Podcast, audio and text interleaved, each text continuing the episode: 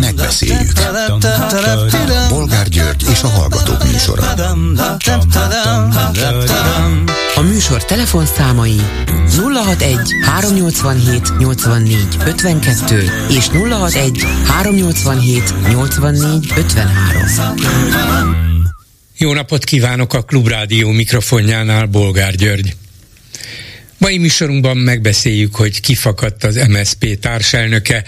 Ha így folytatjuk, mondta Kunalmi Ágnes, és az ellenzék nem indul közösen a választásokon, akkor a választók úgy elküldenek minket a büdös francba, hogy csak úgy füstöl. Mint mondta, az ellenzéki vezetők február 1 tárgyalására egy ébresztő órát fog vinni Donát Annának. Vajon fel fognak ébredni a többiek, akik vagy alszanak, vagy valami másról álmodoznak? Komjáti Imre, az MSP másik társelnöke minden esetre arra figyelmeztetett, ha nem hallgatnak az MSP-re, akkor a választás estéjén az ellenzéki pártok pislogni fognak, mint a Miskolci kocsonyában a béka. Hát eléggé hangzatos kijelentéseket tettek az MSP vezetői, de láthatóan nem elégedettek azzal, ami történik, pontosabban azzal, ami nem történik. Ide tartozik az is, hogy az MSZP 100 ezer aláírást akar összegyűjteni március 15-éig, hogy rábírja a többi ellenzéki pártot a közös indulásra. Ez vajon segíteni fog? Következő témánk, hogy ugyancsak a szocialisták a parlament rendkívüli ülésének összehívását kezdeményezték, miután olyan hírek érkeztek, hogy a török parlament még ma hozzájárul Svédország NATO felvételéhez. A vita a parlamentben most is zajlik, hogy pontosan mikor lesz a szavazás, nem tudjuk, de Orbán Viktor válasza erre a fejleményre az volt, hogy gyorsan meghívta Budapestre a svéd miniszterelnököt, hogy a kétoldalú kapcsolat kapcsolatokról tárgyaljanak. Nem inkább török testvérét, Erdoğan elnököt kellene legalább felhívnia, hogy miért hagyja a magyar kormányt a slamasztikában? Tényleg lehet, hogy mi leszünk az utolsó Orbán minden ígéretével ellentétben, akik hajlandók lesznek hozzájárulni Svédország NATO csatlakozásához? Nem kínos ez? Vagy Orbánnak ez se kínos? Mit szólnak ezen kívül ahhoz, hogy halálos fenyegetést kapott Ukrajnából Szijjártó Péter külügyminiszter, aki a jövő héten Ungváron készíteni elő ukrán kollégájával Orbán Viktor és Zelenszky ukrán elnök találkozóját. Az ötös számú Fidesz könyv tulajdonosa szerint azonban ezek után Orbán nem teheti meg, hogy Ukrajnába menjen. Miért? Mert egy őrült fenyegetőzik? Vagy mert Bayer szerint Ukrajnában ma ezek a hangadók, ilyenekkel pedig nincs tárgyalás? Mit gondolnak aztán arról, hogy minden jel szerint titokban kaptak béremelést a miniszterek és az államtitkárok? Ehhez ugyanis egy korábbi törvénymódosítás szerint csak a miniszterelnök döntése kell, és még csak nyilvánosságra se kell hozni a miniszterelnöki elhatározást. Most is csak véletlenül derült ki egy belügyminisztériumi válaszadásból, hogy Pintér Sándor és államtitkárai fizetése jelentő jelentősen nőtt a múlt évben. És persze folytatjuk sorozatunkat arról, hogy nincs mit tenni. Orbán Viktor leválthatatlan. Telefonszámaink még egyszer 387 84 52 és 387 84 53. Háló, jó napot kívánok!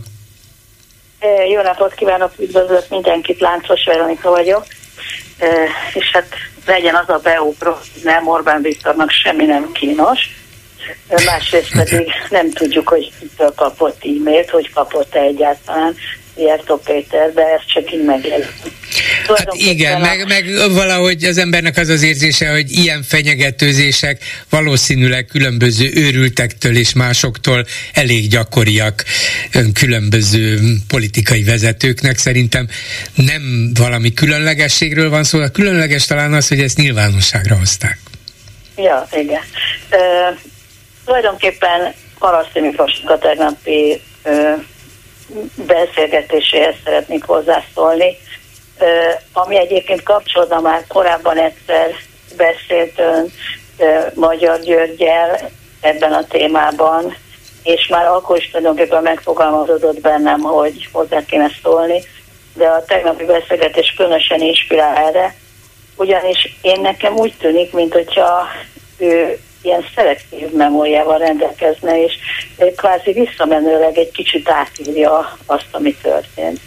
Ő úgy állítja be az előválasztáson történteket, mintha ez, ez, ez nem lett volna szükségszerű abból, ami megelőzte az eredményt, ahogy sajnos az előválasztás megrendezésre került, hogy engedték, hogy három ember legyen a végén, nem tisztázták pontosan a visszalépésnek a, a szabályait, de a leginkább az, hogy ö, NZP a, a kampányban akkor, amikor már elnyerte ezt a pozíciót, ami tulajdonképpen az egész ellenzék integrálására ö, szól, erre szolgált volna, ö, tulajdonképpen megosztotta az ellenzéket azzal, hogy gyakorlatilag az ellenzék ellen kampányolt. És az az érzésem, hogy ö, valamilyen szinten itt a, a politika természetének valahogy a komoly nem vétele, vagy az ismerete áll ö, ezek a, e mögött a gondolkodás mögött. Hogy ez úgy működhet, hogy ö, létrejönnek a, egy parlamenti demokráciában pártok, akik dolgoznak hetekig, hónapokig, fél évekig jutnak valamire, konkrétan akkor egy megállapodásra jutottak, és akkor a végén ez, ez úgy felülírható, hogy ilyen előválasztáson egy teljesen kívülálló megérkezik a, a, úgy, hogy ez vezethesse ezt a, az együttműködést, de ő nem ezt ambicionálja, hanem saját pártot akar csinálni, saját frakciót akar csinálni, velük szemben akar ö, elérni döntéseket, és utána csodálkozik, hogy ezek mögött álló választók, akik mégiscsak működtik ezeket a pártokat, a mögöttük álló választók, azoknak az akaratával szemben ezt meg lehet valósítani. És én a Haraszti Miklósnál is ezt nem értem, és én szerintem brilliáns volt, hogy az ő hozzászólás, hogy az ő véleményét helyeselve utána betelefonált egy ember, aki a civilekkel való együttműködést ugyancsak szorgalmazta, és polgárőrt is felelősségbe vont, hogy miért nem beszélget civilekkel, és hol vannak a civilek kérdésre, hogy ki kell menni az utcára, és akkor szembe jönnek velünk, és beszéltünk velük, hogy körülbelül az embereknek egy részüknek ez az elképzelésük, hogy a civil az úgy minden bokorban ott ül, csak meg kell szólítani, és akkor azonnal aktivizálható. Előugrik a, és a megszervezi magát. Igen. Ja, és, és ez, ez szerintem annyira áros, mert ez annyira beleette magát a, a magyar politikai közgondolkodásba, hogy kifejezetten hátrányára válik a politika alakulásának. Ezért lehetséges az, hogy én egyébként elismertem hatházi munkáját. De hatházi az mégiscsak az a pártpolitikus volt, aki egy politikai párt élén végig az ellen dolgozott, hogy az összefogás létrejön. Nem, nem, nem, ez, ne, ez nem igaz. Ő, a, ő amellett volt a pártján belül, hogy legyen összefogás, csak annyiból, annyiból tartotta magát a pártja szabályaihoz, hogy ezt lehetőleg nem nyilvánosan képviselte, vagy csak bizonyos óvatos keretek között, de ő volt az összefogás párti, és alul maradt. Ja igen, de én ezt elfogadom, de ugye tudjuk, hogy a politikában sok tekintetben az eredmény számít. Tehát hát, ő megmaradt ennek, ebben a tisztségben, nem robbantott hát fél évvel Akkor nem, hát a választások előtt nem, nem maradt.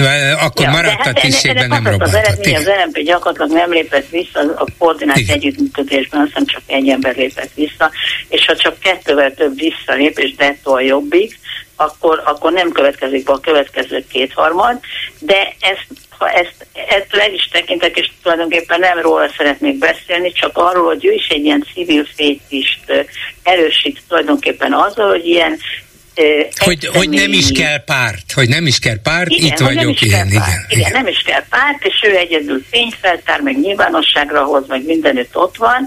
Tehát kialakul egy ilyen tétképzet, a magyar választó fejében, hogy hát ez a pár, ezek a pártok, akik ezek nem jók, de itt vannak ezek a hősök, akikkel behelyettesíthető.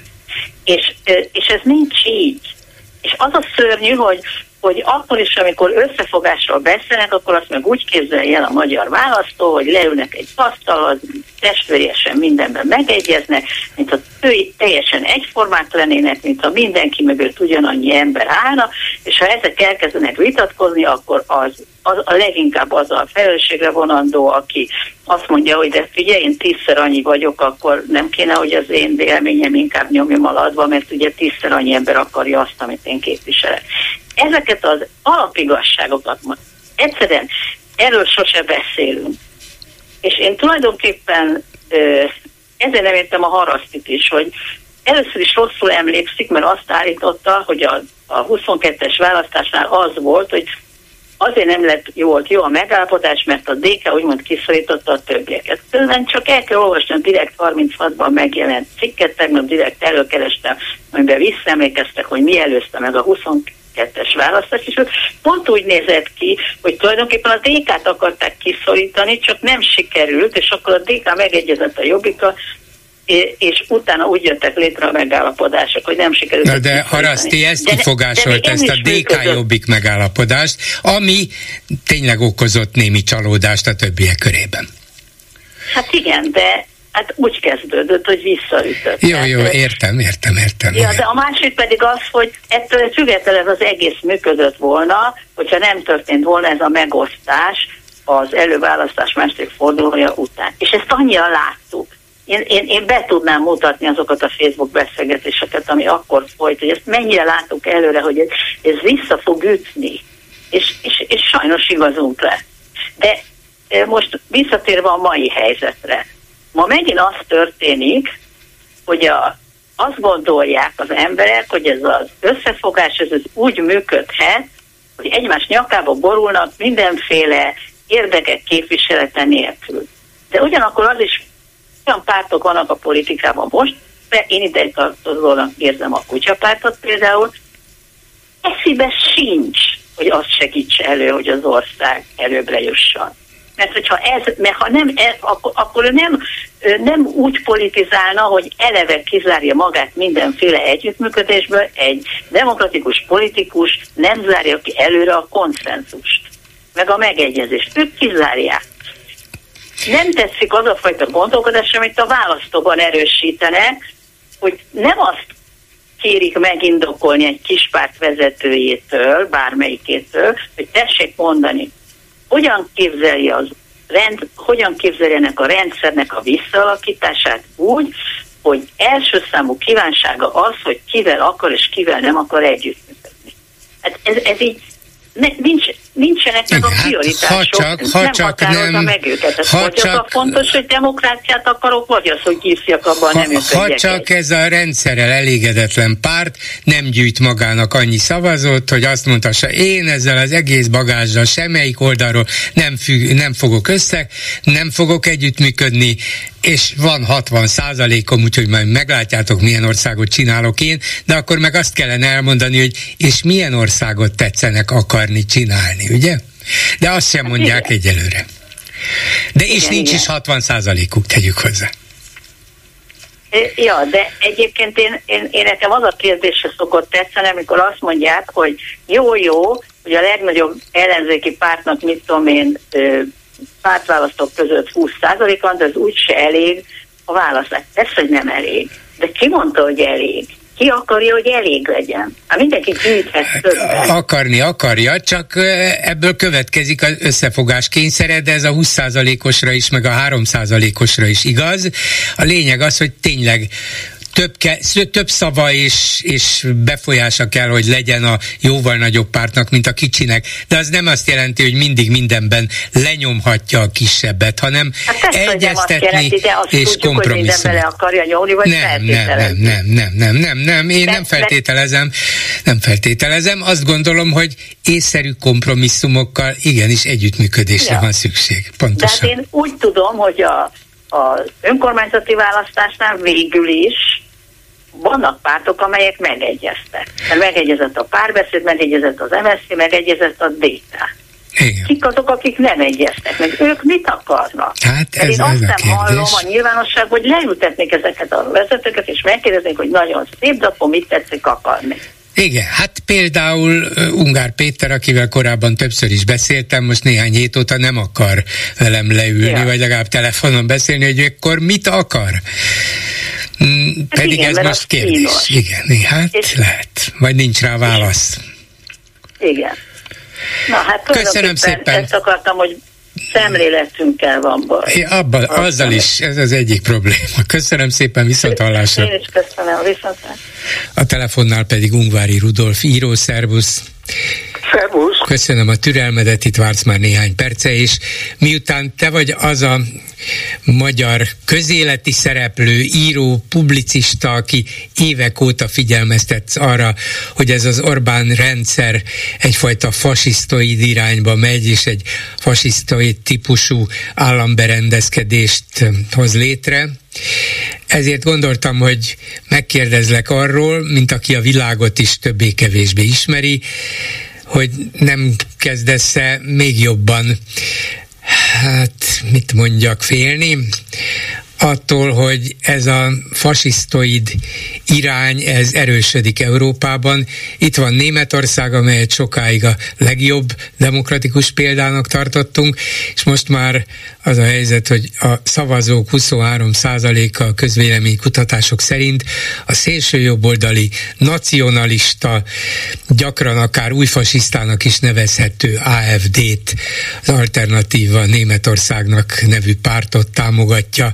Jóval többen, mint a szocdemeket, mint a zöldeket, és így tovább. Szóval, ha Németországban ez van, ha Ausztriában még inkább ez van, mert ott a szabadságpárt már 30% fölött van, ha Hollandiában egy hasonló szélsőséges nacionalista párt győzött, akkor Orbán Viktor rátalálta a helyes útra, és nagyon erős szövetségesei lesznek. Mi lesz így Európával és velünk? Hát Orbán nagyon jól rátalált egy útra, és az, ami ma Németországban zajlik, az hát attól én nagyon meg vagyok rémülve, főképp attól, hogy több száz ezres fasizmus ellenes, diktatúra ellenes tömegtüntetés zajlik, amiből az egész német mainstream politikai mainstream azt a következtetés vonja le, hogy nagyon erős erők vannak, amelyek szembeszegülnek az AFD nyomulásával. Márpedig több százezer ember semmi ahhoz képest, hogy mennyi választója van Németországnak. És ha az AFD számos tartományában már 20%-on jár, akkor itt hiába ezek a tüntetések, ezek nem fogják befolyásolni azokat, akik jelenleg ezt a 20%-os AFD szavazótábort alkotják, és az AFD fog tarolni. És hát ennek már ott vannak a jelei, mert például teljesen befolyása alatt tartja az ARD a a mezőgazdasági kistermelőket. Ezektől eh, a, a traktoros tüntetőket, igen. Eh, eh, azzal a könnyítéssel ajándékozták meg őket, hogy bizonyos adókat nem kell fizetni, és most vissza akarják állítani. És egy olyan vehemens, támadó tüntetés sorozatot produkáltak, ami nagyon előrejelzi azt a vehemenciát, amely ebben a szavazótáborban felgyűlemlet. És most a német mozdonyvezetők szakszervezete, amelyet szintén minden jel szerint átla, átjárt a szélső AFD egy olyan eh, hatnapos, majdnem hatnapos sztrájkot hirdetett meg, amelyet gyakorlatilag le tudja bénítani Németországot.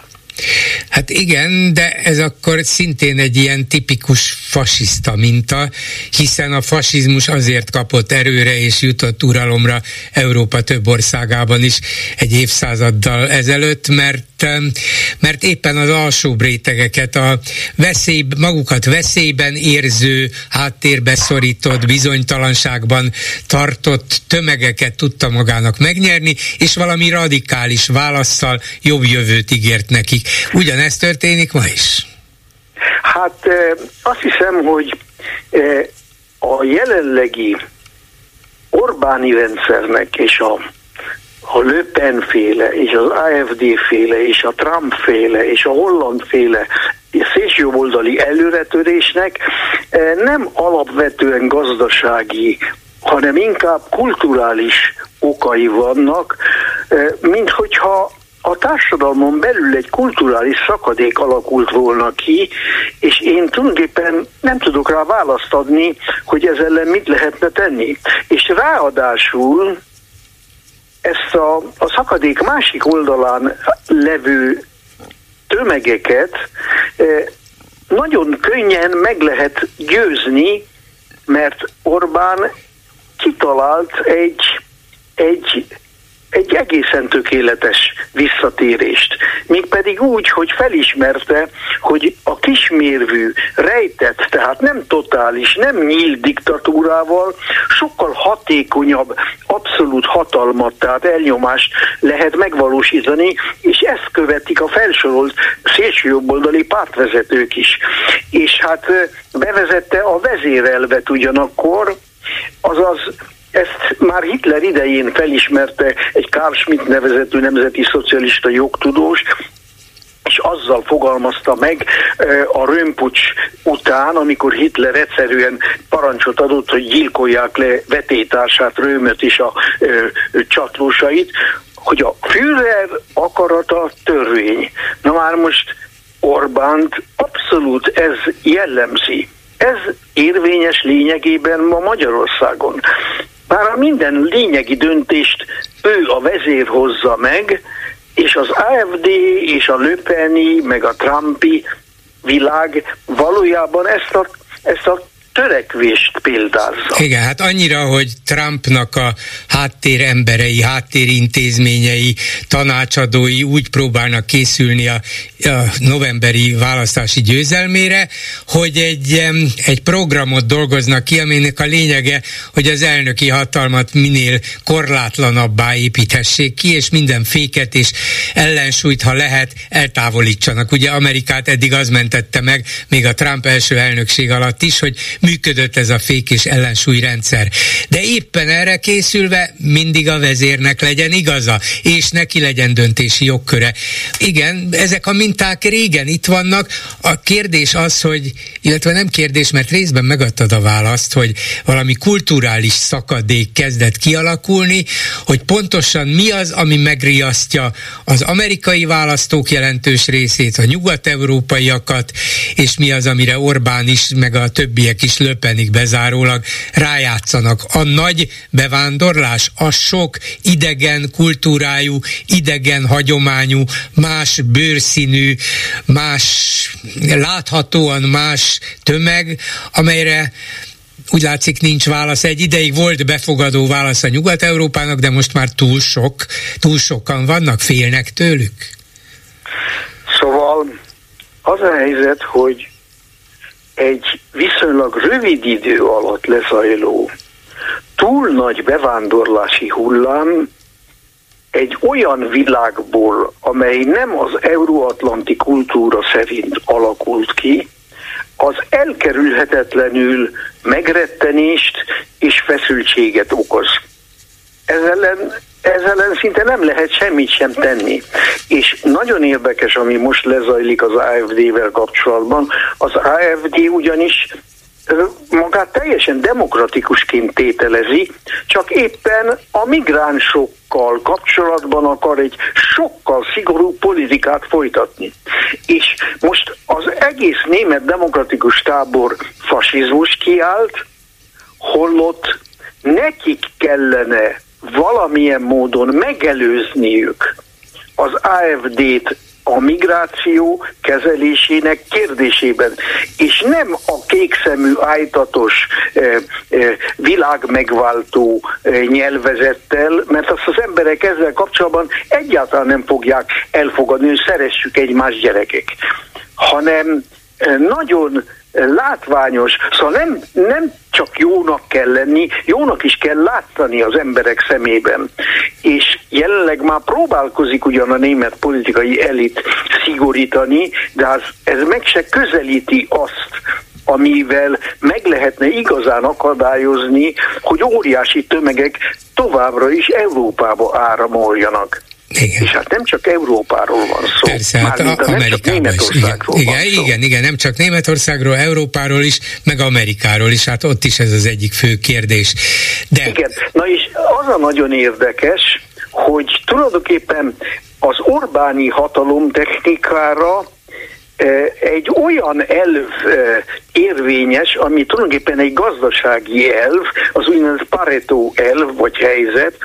Ez politikában alkalmazza ezt a nagyon hatékony elvet, ami azt mondható az, ennek az elvnek alapján, hogy kb. 20%-os diktatúrával 80%-os önkényuralom valósulhat meg. Azaz nem látszik az önkényuralom, mert csak 20 Eh, van a felszínen az egészből, és ezért van az, hogy, hogy eh, maximalizálni tudja az uralmát rendkívül kis diktatórikus befektetés, 20%-os diktatórikus befektetés által, és fel, fent tudja tartani a demokrácia láncolatát. Ezt a Löppen, a Trump ugyanúgy, ugyanúgy képviselik, és hát eh, az a probléma, hogy ebben a ebben a látszat demokráciában a klubrádió is működhet.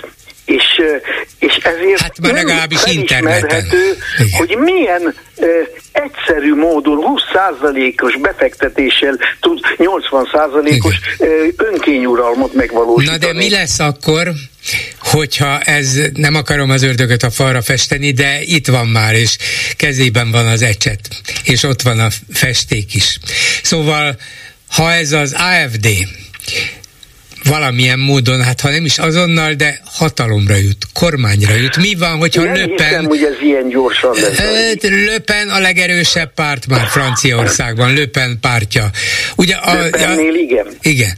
Németországban talán nem, de a legriasztóbb valóban az lenne, hogyha az AFD megelőzni még a keresztény demokratákat is, és ő lenne egy a legnagyobb párt egy esetleges jobboldali koalíciós kormányba. Mi lenne, ha Németország mondaná azt, és az AFD már ezt pedzegeti, népszavazást kell tartani az unióból való kilépésről. Ha Németországot hagyná az uniót, na akkor mi lenne Európával?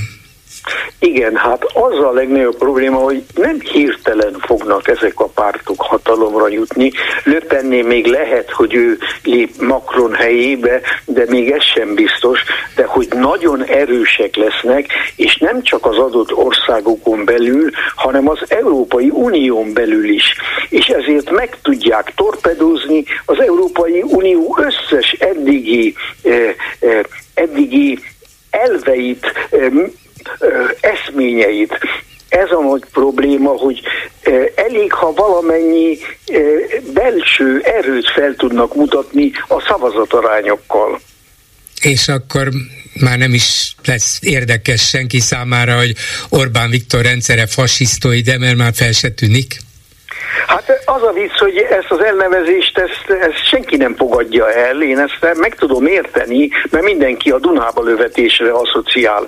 De hát mondom, 80% diktatúrával valósít meg, 20% diktatúrával valósít meg 80% elnyomást, és ettől mindenki azt hiszi, hogy hát ez egy legalábbis egy hibrid rendszer, még azért demokratikus.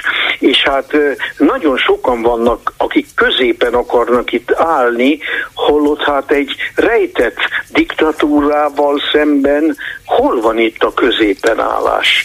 Miféle, és hát az a nagyon érdekes, hogy pont azok, akik középen akarnak állni, azok tiltakoznak a legvehemensebben az ellen, amit most én itt elmondok. Köszönöm szépen Ungvári Rudolf írónak, szervusz, minden jót kívánok! Köszönöm én is! Háló, jó napot kívánok! Jó napot kívánok, Kocsis Pál vagyok. Parancsoljon. Hát azt mondhatnám, hogy száz százalékban egyetértek itt az előbb elmondottakkal, de ahhoz szeretnék inkább hozzászólni, amit az előtte lévő hölgy hát fejtegetett. Igen. De most én azt gondolnám, hogy a plakátokon az volt, hogy Mini Feri a Márkizaj, tehát Igen. erre reagálnék, hogy a Márkizajt hibáztatják nagyon sok minden. Nem kellene, se, tehát nem kellene senkit hibáztatni. Nem volt összefogás. Olyan összefogás volt, amiben láthatólag a a DK nem akart részt venni, mert sérelmezte, hogy Dobrev Klára alul maradt. Én rá is szavaznék, bár nem kedvencem a néppárt, vagy a DK, bocsánat. Én rá is szavaznék szívesen, hogyha ha ezen múlna, hogy, hogy a, a, ezt a jelenlegi rendszert leváltjuk. De az, amit a DK szavazók mai napig, hogy ők a legerősebb párt, hogy ő nekik több szavuk legyen. Honnan tudják? Tehát ezt ne, hát ezt a közvéle, ezt azt azért a közvélemény... De ők megszereztek egy csomó, ugye a, a Gyurcsány Ferenc révén, ellenzékiektől, MSZP-től, Jobbiktól, mindenkitől szereztek meg szava, ö, politikusokat, amit nem így kellett volna. Hát vagy összefogunk a, az egész ország ellenzéke, és akkor nem kell kinevezni vezért, majd a nép kinevezi, hogy ki legyen a vezér. De legyen valaki, aki összefogja azt, hogy, hogy, hogy tegyünk valamit már azért, mert így, hogy ö, én hallgattam a ö, ö, szoktam a Palotás Jánost Igen. követni, és hallgattam a legutolsó műsorát, és akkor ott is nem is tudom kivel beszélt egy ilyen szintén valami ellenzéki emberrel, aki hát, hogy ő elszámoltatást szeretne, meg hogy azok a politikusok, mindegy. Tehát ezt tudomásul kellene venni, hogy ez másképp nem megy úgy, hogy mindenki összefogja, és utána lehet majd, ö, hogy ki az erősebb, ki a, a meghatározó, de ki a, a, azt mégis többet. el kell dönteni. De most azt, itt ezeket a dolgokat nem lenne szabad. De azt mégis el kell dönteni. Egyáltalán felszínre hozni. Azt mégis el kell dönteni, hogyha összefognak, vagy össze akarnak fogni, hogy milyen alapok alapokon, milyen céllal, és az egészet, az egész összefogást és annak mindennapi tevékenységét ki irányítsa, és milyen főbb célokat tűzzenek ki. Ebben, vagy ezeknek az eldöntésében, meghatározásában azért kell, hogy több szava legyen a közvéleménykutatásokban 15 és 20 százalék közé mér DK-nak, mint egy 2-3 százalékos pártnak, nem? Nyilván, tehát ez, ezt, ezt én elfogadom, de az sem lehet, hogy ő akarjon mindent meghatározni, ő bevony, tehát ugyanaz alakulna ki, amit az Orbán csinál. Tehát azért arra is figyelni kell, és ez a másik dolog, én elfogadnám azt is, hogyha a DK e, aztán majd kialakulna, de nem, mit ért el a DK 10 12-13 év alatt. Mit érte? Ami ugyan nagyba köszönhetjük azt nekik, hogy ez az Orbán rendszer kialakult. Hát Tehát mit értek el 13? Semmit. Hát annyit értek el, hogy az MSZP-ből való kiválása után Gyurcsány mégiscsak létrehozott egy nagyon kis pártot, és ez 19 után, az európai választások után mégiscsak az ellenzék legnagyobb pártjává vált. Ennyit ért el, hogy aztán van-e tovább, azt nem tudom. Mit vár tőlük? Tehát most 13 évig semmi nem történt. Se egyetlen mondjon egy olyat, amit elfogadtak valami a parlamentben, ne, amit, semmi, amit de, ők szerettek. Na de hát semmi eredmény semmi. nem volt az, hogy összehozta a legnagyobb ellenzéki pártot, ami, ami se, tehát értelmetlen. Tehát rendben van, hogy de ne akarjon ő a vezér lenni, hanem tehát az, hogy árnyék kormány, abban meg kellett volna hívni többi pártokat, egyeztetni, te az, te az. Tehát összefogni úgy lehet, hogyha egyforma esélyeket adunk, nem úgy, hogy én legjobb, mert azt mondhatom, de az nem biztos, hogy én vagyok a legjobb. De egyforma esélyeket nem lehet adni, mert nincsenek egyforma esélyek. És nem egyformák, nem egyformának vannak beágyazódva a pártok, nem egyforma a, a, az a társaság, amelyik a politikájukat csinálja, képviseli, szerepel. Hát azért azt a különbségeket, azt azokat a különbségeket mégis tiszteletben kell tartani. A szavazók eldön, választók eldöntik. Uh-huh. Hát nem azt ők, ők határozzák meg maguk. Ebben igaza van Palotás úrnak, hogy majd a válasz nem kell előre leosztani alapokat. Majd a választók eldöntik, de hogy ha közösen, De ha közösen indulnak, akkor nem tudja eldönteni a választ, akkor azt tudja csak mondani, én a demokratikus ellenzékre szavazok. Ők meg egyezzenek meg, hogy hogy osztják föl maguk között a tennivalókat, az engem nem érdekel. De hogy egy, mindent egyenlően elosszanak, mondjuk hat felé. Nem, nem arról szó sincs, hogy mindent egyenlő. Egyenlőre összefogás kellene. Igen, az biztos. Olyan összefogás, ahol nincs előnye senkinek. Eh, legyen egy vár, ezt, én, én ezt érzem ki a palotás mhm. úrnak, a, részt vettem a, a gyűlésén, meg, meg hallgatom állandóan, és ezt érzem, hogy az összefogás, de ez nem összefogás, ami itt van. Mit akar megmutatni a DK, mit akar a Jobbik, mit a, hát lehet, hogyha ha, ha kilépünk az Unióból, nem is lesz szükség ellenzékre. Hát az, ak- akkor már könnyen lehet, hogy nem is lesz szükség ellenzékre, ez igaz, de azért ezt ne várjuk meg, ne adjuk, hogy kiléptessenek bennünket. Köszönöm szépen viszont hallásra. A vonalban pedig Kunhalmi Ágnes, az MSZP társelnöke, országgyűlési képviselője. Jó napot kívánok! Jó napot kívánok! Hú, az MSP nagy rössel beindult, és hát ön is mondott egy-két kemény dolgot, Komjáti Imre társelnök társa is, meg um, aláírásgyűjtésre is elhatározták magukat. Most arról nem is beszélek, hogy a parlament rendkívüli ülésének összehívását is önök kezdeményezték, hogy mégiscsak szégyen szemre utoljára fogjuk jóváhagyni Svédország felvételét a NATO-ba maradjunk az ellenzéki összefogás mellett.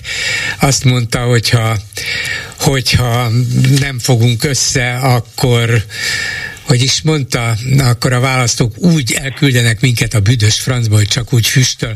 Komját Imre is rátett egy lapáttal, akkor pislogni fognak, mint a Miskolci kocsonyában a béka. Szóval, hogy, hogy ilyen nagy erővel akarják megmutatni, hogy mit kellene csinálni.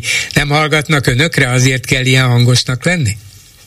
Az MSZP uh, tavaly januárban, pont egy évvel ezelőtt hívtuk tárgyalóasztalhoz a pártokat, hogy Orbán egy napon tartja az európai parlamenti választásokkal az önkormányzati választásokat. Nem véletlenül csinálja ezt, csapdát állított az egész ellenzéknek, és ahogy az MSZP óvta, a nyilvánosságban is, informálisan is, formálisan is, mindenhogy a többi ellenzéki pártot, szépen sétálunk bele Orbán csapdájába.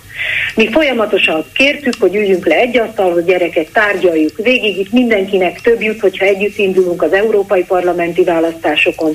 Nem szabad megengedni, hogy Orbán akár ott is kétharmadot szerezzen, röhögve fognak, fogadja majd a ciklus másod, tehát az év második felében soros elnökként az EP vezetőit, ha megver bennünket az európai parlamenti választásokon, azt üzenjük egész Európának és a magyar választóknak is, hogy Orbán verhetetlen. Ez megengedhetetlen. És azt meg kell, mondjam, hogy amit látok a fővárosban is, hogy egy főpolgármesternek, aki vezet a, választás, a kutatásokba, azt kelljen átélni, hogy könyörögnie kelljen a többi ellenzéki pártnak, hogy egy listára menjenek.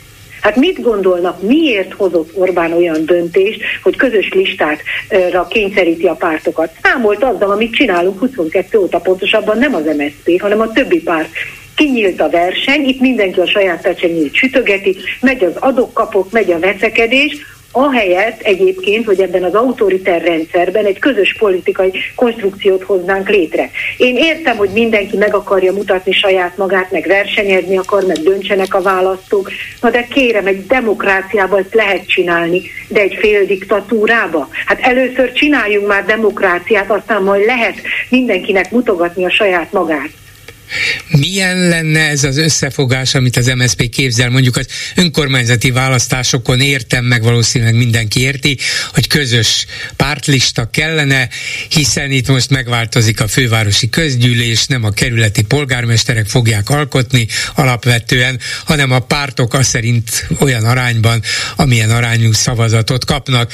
De hogyha az ellenzéki pártok külön-külön indulnának, akkor ez szétforgácsolódik, a Fidesz könnyedén nyer, vagyis a közös lista, ez érthető a szavazók számára. De miért mondja, hogy az európai választáson is ugyanezt kellene, hiszen az egy arányos választási rendszer, ott elvileg mindenki amennyit kap, hát azzal bejuthat az Európai Parlamentbe, vagy kiesik. Nem, nem, nem, nem. Ez a nagy tévedés, és ezzel etetik már elnézést, hogy én csúnya szót mondok, de ezzel kábítják a többi ellenzéki párt a saját szavazóikat, és ne haragudjanak, de erkölcstelennek tartom ezt, mert becsapják őket. Hogy lehet, hogy az, ugyanaz a párt azt mondja, az budapesti arányos önkormányzati választásra, hogy össze kell fogni, az, az EP, Európai Parlamenti arányos listás választásra meg nem kell összefogni. Hát ilyen nincs, hát az egyiken igen, a másikon nem. Hát ez nem lehetséges. Uh, vagy valamit kábítják a választókat, vagy, vagy nem bontják ki pontosabban az igazság minden részletét a választóknak. Az a helyzet, hogyha az európai parlamenti választáson agyonveri a demokratikus ellenzéket a Fidesz, könnyen szerez kétharmadot. Azt üzenjük Európának, hogy Orbán verhetetlen. Azt üzenjük a hazai választóknak, hogy 26 elszállt. Ez megengedhetetlen. Az Áves kutatása szerint, ha nekem nem hisznek, higgyenek neki. Több mandátumot is szerethetne akár egyel, nem úgy kétharmad, de még, még el, ugyanannyi mandátumot is, de talán egyel még többet is szerethetne. Hát micsoda dolog az, hogy magyarázkodnom kell az európai szocialisták előtt folyamatosan, mert azt kérdezik tőlem, hogy miért nem fogtok össze, hogy miért nem csökkentitek az európai parlamentben Orbán Viktor képviselőinek és a Fidesz képviselőinek a számát. És akkor azt mondják itt a politológusok is, hogy á, nincs tétje egyébként a, a, a, az európai parlamenti választóknak. Hallgatom itt az ATV-t, hallgatom itt az összes többit. Hát majd kihullik a hajam a dühtől, olyan ideges tudok lenni, bolgár úr. Hogy ne lenne tétje? Hát azt üzenjük Európának, hogy Orbánnal kell megegyezni, mert ezt az embert nem tudják a magyar ellenzékben megfogni és megverni, miközben megvannak az ellenzéki szavazók ehhez és egy jó kapitányjal, egy normális együttműködéssel úgy, ahogy az előző betelefonáló beszél, hogy egy kicsit mindenki Orbánt akarja már legyőzni az Isten szerelmére, majd utána mutogathatja magát.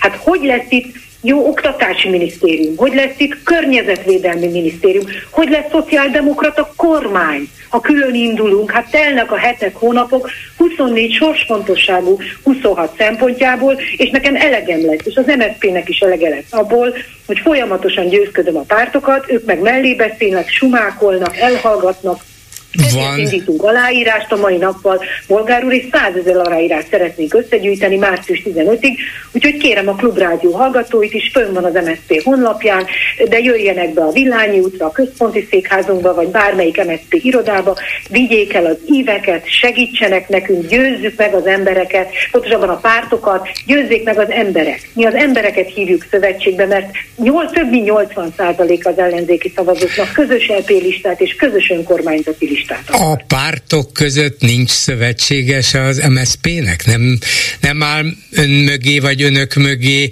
a többi párt, vagy a többi pártból néhány politikus legalább? A politikusok vannak, és minden pártban megvannak azok, főleg önkormányzati képviselők, polgármesterek, de számtalan országgyűlési képviselő, de nem mernek szembe menni a saját vezetésükkel, hogy tudják azt, hogy a saját helyüket is kockáztatják egyébként azzal. Hát, és, és ugye mi volt az egyik egyik nagy érv, hogy ne legyen EP közös lista, majd az önkormányzatin összefogunk. Hát úgy látom, hogy az önkormányzatin se sikerül. A fővárosba, ha csak egyetlen egy párt kimarad a közös listáról, azonnal közgyűlési többsége lesz a Fidesznek, és lényegében a Fidesz visszavette a fővárost. Ha szimbolikusan elveszítjük Budapestet, ki akar itt 26-ban nyerni és miniszterelnök lenni, és hogyan.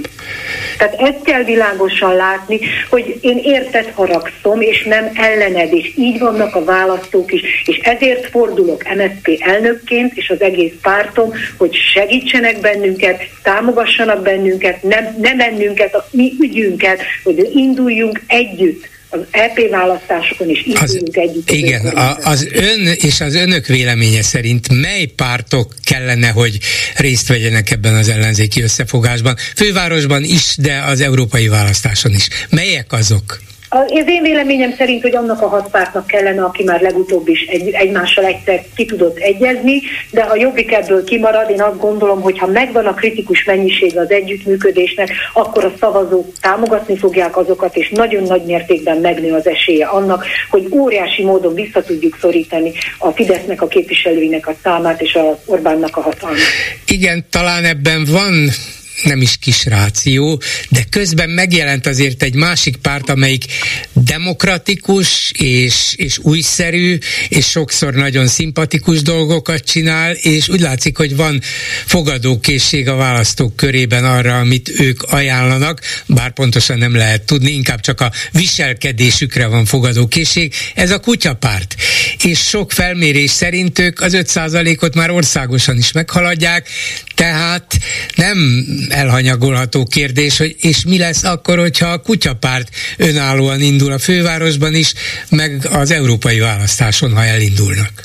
Én szerintem azért ilyen erős egy szkeptikus párt, mert, mert egyszerűen nem látnak sokan és van egy általános kiábrándultság, mert az ellenzéki oldalon nem képződik meg, hogy ilyen magyartalanul fogalmazza, az a politikai konstrukció, és egyben úti terv a demokratikus és szociális Magyarország felé, mert e kettőnek egyszerre kell teljesülnie, és ezért nem látnak olyan politikai konstrukciót, amitől elhihetik, hogy itt lesz egy szocdem kormány, amiből elhihetik, hogy lesz, meg, na ezek a, nem veszekednek, hanem kormányzóképesek, már visszaszorították Orbánt az EP-n, megfogták Budapestet, megtartották, van esélyünk 26 még a végén gyerekek lesz egy oktatási minisztériumok, még lesz új tudás ebbe az országban, még a környezetvédelmi hatóságot meg tudjuk erősíteni, és nem lehet mi korlátlanul a kugyárakat építeni. Még a végén sajtószabadságot csinálnak, hát adjunk esélyt nekik. Tehát nagyon sok olyan szavazó van, amely várná azt, hogy önmérséklettel, józansággal egyébként, és olyan vezetőkkel, vezetővel, akik, akik képesek integrálni a 2010 előtti szavazóbázist, és értik szerintem a hallgatók, hogy miről beszélek, és a 2010 utánit.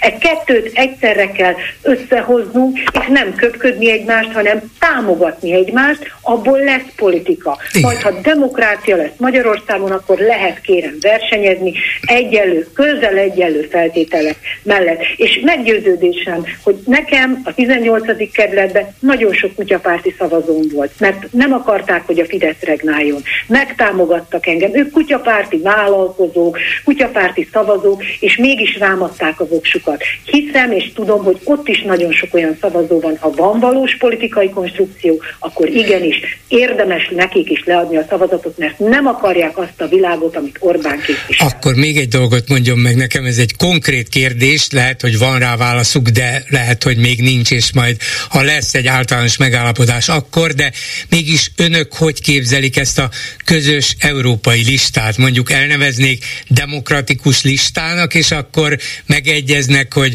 első helyen Dobrev Klára, a második helyen megint egy DK-s, mert ők a nagyobb párt, aztán egy MSP, és aztán egy LMP, LMP, szóval hogy állna össze ez a lista, mert nyilván a részletekben bújik meg az ördög is, de az angyal is. Ó, Istenem, Istenem, Istenem, bárcsak ott tartanám. Addig ki nem, én egyet olyan, egyet megmondhatok a klubrádió hallgatóinak, akik most hallják, és nem fognak talán megmosogni, de biztos, hogyha egyszer összejön egy ilyen, én addig nem engedném ki a szobából a feleket, amíg meg nem állapodunk. Akár úgy, ahogy ön mondta most az előbb, akár máshogyan, de mivel több, az ávet szerint is ebben igaza van, több mandátumot tudnánk szerezni, mint amennyit külön-külön a pártok, illetve legutóbb tudtunk szerezni, mindenki jobban járna. Biztos vagyok benne, hogy meg tudnánk állapodni. 24-en nagyon sok múlik, hogy mi lesz 26-ban. Ne higgyenek azoknak, akik mindenféle dolgokat mondanak, hogy még messze van 26. arányos választás, így nincs az az arányos választás, ami egy fél diktatúrába ne a diktátort segíteni. Hát ezt kell megérteni. Kérem, ha más nem, segítsék az MSZP-t, írják alá az íveinket, legyen meg a százezer, ha meg több aláírás is azért, hogy igenis induljunk együtt, fejezzék ki az akaratukat a választók. Én szeretettel várok mindenkit, az MSZP szeretettel vár minden aláírót, és vigyenek el íveket, megtalálják a honlapon is, személyesen is megkereshetnek, támogassák ezt a kezdeményezést. Köszönöm szépen Kunalmi Ágnesnek, az MSZP társelnökének. Viszont hallásra! Nagyon köszönöm a lehetőséget, viszont hallásra! Háló, jó estét kívánok! Halló! Parancsoljam! kívánok! Hallgatom! Egy nyugdíjas vagyok, aki nem véletlenül nem mondja a nevét.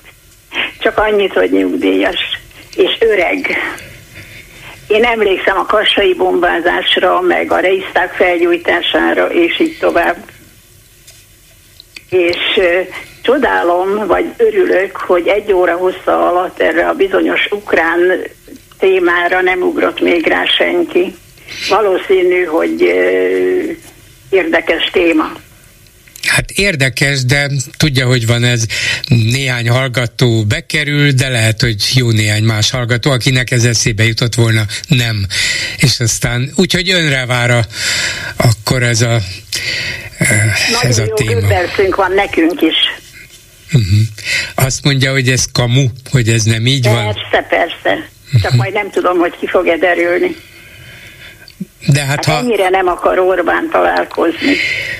vagyis a, azt gondolja, hogy egy ilyen fenyegetés után majd szépen visszamondják a találkozót, hogy nem, ilyen körülmények között nem mehetünk. Tényleg?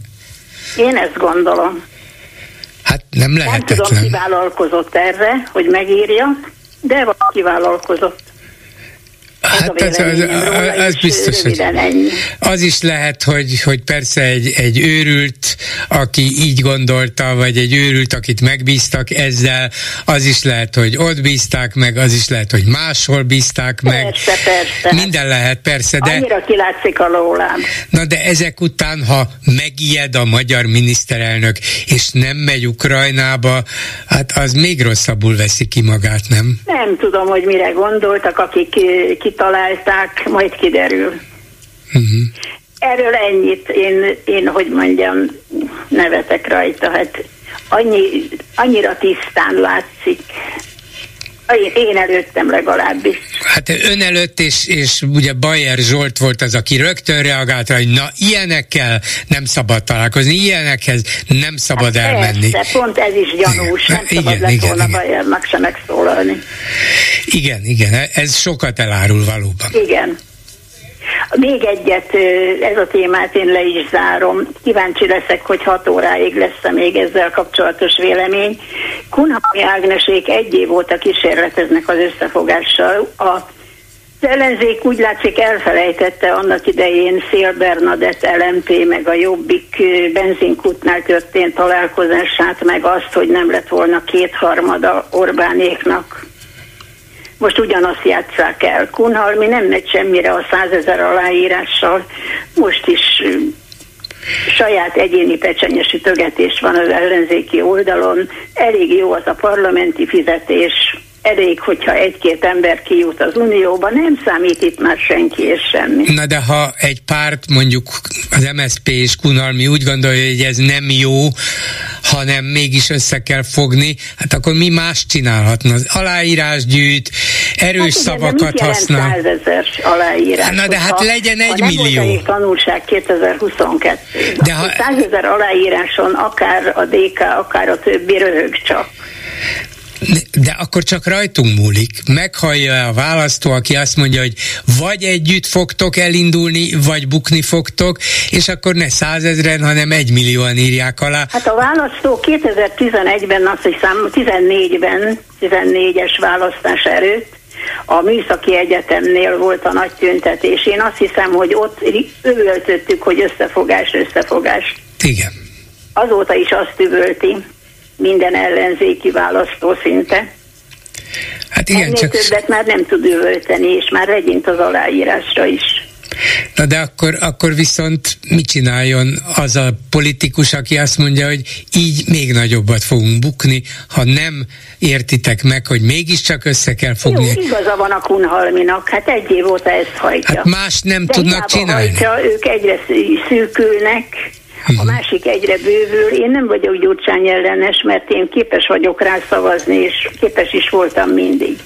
De de értetlenség van az egész ellenzéki vonalon. Mondom, hogy csak az egyéni pecsenyes ütögetések számítanak. Hát, az sajnos baj. Köszönöm szépen, asszonyom. Én el sem megyek már szavazni, mert felesleges. Nem, nem, nem, azt ne tegye. Hát legalább annyit, te, annyit csináljunk, amennyi... ugyanez lesz az eredménye. Amennyi, de nem, akkor egyre rosszabb lesz, ha nem megyek. A Márkizaj átélt négy évvel ezelőtt, vagy mit tudom én, két évvel ezelőtt. Igen, az, az egy ország szégyene volt. Köszönöm szépen, asszonyom, viszont hallásra. Viszont hallásra. Háló, jó estét kívánok. Jó estét kívánok, Jakab Jénos vagyok Zalaegerszegről. Parancsoljon. Egy új Zalaegerszegi hallgató, beszéltünk már egymással? Beszéltünk már kétszer is egymással, Igen. egyszer a Markosári eddig volt, Aha. utána adásban is akkor, maximálisan egyetértett azzal, amit mondtam. Akkor talán a Zalaegerszeget nem jegyeztem meg, de örülök. Hallgatom. Igen. Ö, elsőre, hát én abban a témában jelentkeztem önökhöz, hogy a, a szokásos kérdése, vagy régóta menő kérdése, hogy nincs mit tenni, van, van mit tenni.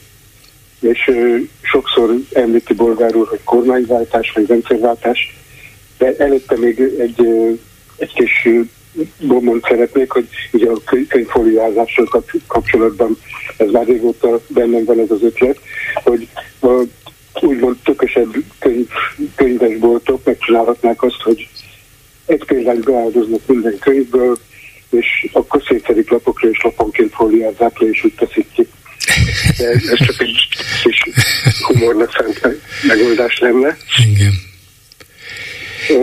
Most viszont rátérnék arra, amit szokott kérdezni, hogy kormányváltás, rendszerváltás van, amit tenni. Igen. Most én úgy gondolom, hogy nem tudunk mit tenni ebben a választási rendszerben, mert uh, itt most három lehetőség van. Egy forradalom, amit úgy gondolom senki nem szeretne. De lehetne a kétfordulós választási rendszer, amit a Fidesz nem fog visszaadni, mert az megoldás lenne, hogy uh, itt ezt a kormányt megbuktassuk, és uh, hangsúlyozom, hogy itt először kormányváltás kell, és utána jön a nehezebb része, a rendszerváltás. A harmadik része, az a harmadik megoldás, az a, a itt tartunk és várunk. És itt uh, szomorú dolgot kell mondjak, legalábbis szerintem szomorú dolog, hogy a 2026-os választásokat el kell felejteni. Mert uh, uh, itt összefogás nem lesz olyan mértékű. Ugye a Jobbik már kifele kapcsolat van a, a csak így nevezem, ez a neonáci párt, tocska, vagy pártképződmény, úgyhogy a Fidesz ellen ez, ez nem megoldás. Viszont én nekem az a véleményem, hogy 26-ban külön kell indulni minden ellenzéki pártnak. És akkor ott választók eldöntik, hogy kik azok, akik érdemesek arra, hogy bekerüljenek a parlamentbe, és csúnya szó, de hullik a férgese és akkor kialakul 30-ra egy nagyjából kétfordul, amerikai típusú kétfordulós választási rendszer. És úgy már lenne esély, úgy már lenne esély, mert a jobbik az visszatendál a jobb oldalra, ott van a mi hazánk, ott van a, a bizatyánk, ott van a, a Fidesz, és a jobb oldal lesz úgy megosztva, ahogy most az ellenzék. És a, a demokratikus oldalon viszont maradna egy erős, erős párt. Na de ha az az erős párt még egy harmadot se érne el 2026-ban, ami szinte biztos, akkor mire jut vele? Akkor utána a következő négy évben mindenki ezt az erős pártot hibáztatná, hogy azért, mert te a saját érdekeidet tartottad szem előtt, és az összes többi kihullására játszottál. Most itt vagyunk megint, és a Fidesznek nem csak kétharmada, lehet, hogy négy-ötöde is van, azt csinálnak, amit akarnak. Én nekem az, a meglátásom, hogy 26-ban nem fogjuk tudni meggyőzni a Fidesz. A 26 30-as időszakot rá kell áldozni, és össze kell szedni magunkat, és akkor akik kihullanak, azok nyilván ezt fogják mondani, de a szavazók azok viszont véleményt mondanak arra, hogy a, arról, hogy mennyire van szükség az ő általuk képviselt irányban arról, hogy mennyire akarják őket a parlamentben az ő képviseletükre. Lehet mondani ezt 26-tól 30-ig, de attól függetlenül 30-ra megerősödhet. Négy évet ki kell sajnos várnunk, illetve mhm. hatot, hatot sajnos. Hatot ki kell várnunk. Hát könnyen lehet, hogy önnek lesz igaza, nem, nem vonom kétségbe, meg nem is látok én se a jövőbe. Csak arra gondolok, hogy azért ma már a közvéleménykutatások módszereivel nagyjából lehet tudni, hogy egy-egy pártnak mekkora a támogatottsága. Nem kell ahhoz választást rendezni, nagyjából megvannak az arányok. Hát igen, sokan azt mondják, hogy nem közvéleménykutatást kell nyerni. Én meg azt mondom, hogy uh, egyébként azt sem is éppen magamnak, hogy ezt szóba hozom, hogy nem, nem közvéleménykutatást kell nyerni. Nem. Viszont a Fidesz a közvéleménykutatások alapján tudja azt a politikát kialakítani, hogy szondázza a társadalmat, és ami a népnek kell, azt mondja tehát kutatás roppant fontos a választások. Hát ez az, de épp ezért nem kell feltétlenül egy választást előre tudhatóan elveszíteni, csak hogy pontosan kiderüljön, hogy akkor nekem 17 százalékon van-e, vagy 20, vagy 4 van, vagy csak 2, vagy 6, vagy csak 3, mert nagyjából tudni lehet az erőviszonyokat. Ezt a közvéleménykutatás tudja szállítani, ehhez nem kell még külön pofont kapni tudja szállítani, tudja szállítani, ez egyértelmű, de ezt a, a közvéleménykutatásoknak az eredményeit a marginális pártoknak, tehát a kis pártoknak, akik esélytelenek, azoknak kéne figyelembe venni. Azoknak kéne figyelembe venni, és azt mondani, hogy kérem szépen, nincsen ránk szükség uh-huh. és nem indulunk el azért, hogy, hogy, hogy, hogy szétforgácsolódjon az egész. Ja, hát ha, ha így történne, hogy mondjuk a 2026-os választáson a 5% mm, alatt tartósan tanyázó pártok vezetői úgy döntenek, na jó, akkor nem indulunk, támogatjuk a nagy vagy a nagyobb ellenzéki pártot, ez egy lehetséges megoldás, még összefogás se kell hozzá, önkéntes lemondás, hát ahogy az emberi társadalmat és, és természetet ismerem, nem nagyon valószínű. Nem fog, így van, nem fogják ezt mondani. Nem fogják ezt mondani, és éppen ezért mondom azt, hogy, hogy, hogy most ha összefogunk, akkor se fogjuk elgyőzni a Fidesz 26-ban, viszont ha nem, fog, nem fogunk össze, akkor 30-ra így lesz esély. Uh-huh. Értem. 30-ra így lesz esély. És utána jön a nehezebbik része, a kormányváltás után a rendszerváltás. És itt visszautalnék egy korábbi klubrádiós műsorra, ahol Módi Gergő azon fanyalgott egy kicsit, hogy Lengyelországban milyen módon váltják le a, közmédiából az embereket, hogyan próbálják visszaterelni a közmédiát. Tudomás, azt mondta, hogy együtt kell működni a régi emberekkel, Állítom, hogy a Bódi Gergő fél órát nem hallgat naponta közrádiót. Hallgassa meg egy, egy Zsuzsát, egy Nagy Katalint, aki 5000 euróért tudósít havonta Brüsszelből, egy jára jutott egy Kakukel Tamást. Hallgassa egy nap két-három órát Bódi Gergő mondjuk a, a közmédiát, a Magyar Rádiót, és akkor nem fogja azt mondani, hogy ezekkel megértőnek kell lenni. Nem lehet, egyszerűen nem lehet a, a fasiszta propaganda rádiónak, nem lehet, propaganda rádiónak van ezekkel az emberekkel nem lehet türelmesnek lenni, ha meg lesz már vége az a kormányváltás, és utána elkezdjük a rendszerváltást. Na de hát ezek szerint ez sokára lesz. Köszönöm szépen, hogy jelentkezett. Hát, Viszont hallásra. Viszont hallásra. A telefonnál pedig Varga Péter, a Szabad Balatonpartért csoport alapítója, szóval az a civil, vagy egy olyan civil, akire a hallgatóink áhítoznak, vagy akikre, akire várakozással tekintenek, hogy jöjjenek a civilek, mondjanak valamit, csináljanak valamit, mert a pártokkal úgy látszik nem megyünk sokra. Jó estét kívánok! Jó estét kívánok, köszönöm a vezetőt és köszönöm a Google-nak, hogy erre biztosít számunkra. Hát akkor mit tud ez a szabad Balatonpartért csoport? Igen. Hát ez egy nagyon új, újító kezdeményezést tud, és először szeretném kicsit bevezetni, hogy hogyan is alakult ez meg, és hogy uh, mi is ennek a célja. Szóval ez akkor alakult ez, ez a dolog, úgy, úgy alakult ki, hogy egyszer egy bicikli túrán vettem észre feleségemmel egy jó kis 40 fokos nyári napon, egy Kenesétől Füredig tartó táv, egy ilyen 40 kilométeres kis etap, és, és úgy, úgy volt, hogy kis fürdéssel és biciklizéssel egybekötött kis túra. Na most hát ez, ez úgy alakult végül is, hogy ezen a 40 kilométeres szakaszon egyetlen egy partot nem találtunk, vagyis hát egy darab szavasan volt, nyakig benőve susnyákkal, két pár bemerészkedett ott a vízbe, és egy kutyaúsztatót találtunk a 30 méteres szakaszon. Talán a Füredre beérkezvén végig lezárt kerítésekkel lezárt partokat találtunk, és hát kénytelenek voltunk ugye bemenni az egyik ilyen lezárt részre, és hát ott úgy, mint a fókatelepen, ilyen egy négyzetméteres területeket kellett vadászni, hogy le tudjunk ülni egyáltalán. A víz az, az, az tiszta ö, agyag volt, tehát ahogy föl, az a rengeteg ember fölkavarta. Ö, bementem, én bementem egyet úszni, és átmentem egy kicsit a másik területre, ahol egy szálloda volt, a teljesen üres partok, és te volt zárva kordonnal már Balaton. És kizavartak onnan, mondták, hogy a szállodának a területe. Tehát a Balaton az a szálloda területéhez tartozik már.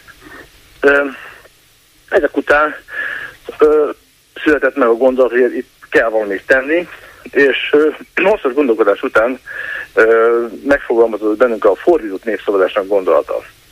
Az micsoda, a... hogy fordított? Igen. Azon a kitérek rá. Ezzel, ezzel a gondolattal fölkerestem Magyar Györgyöt, aki rögtön egy munkacsoportot hozott létre.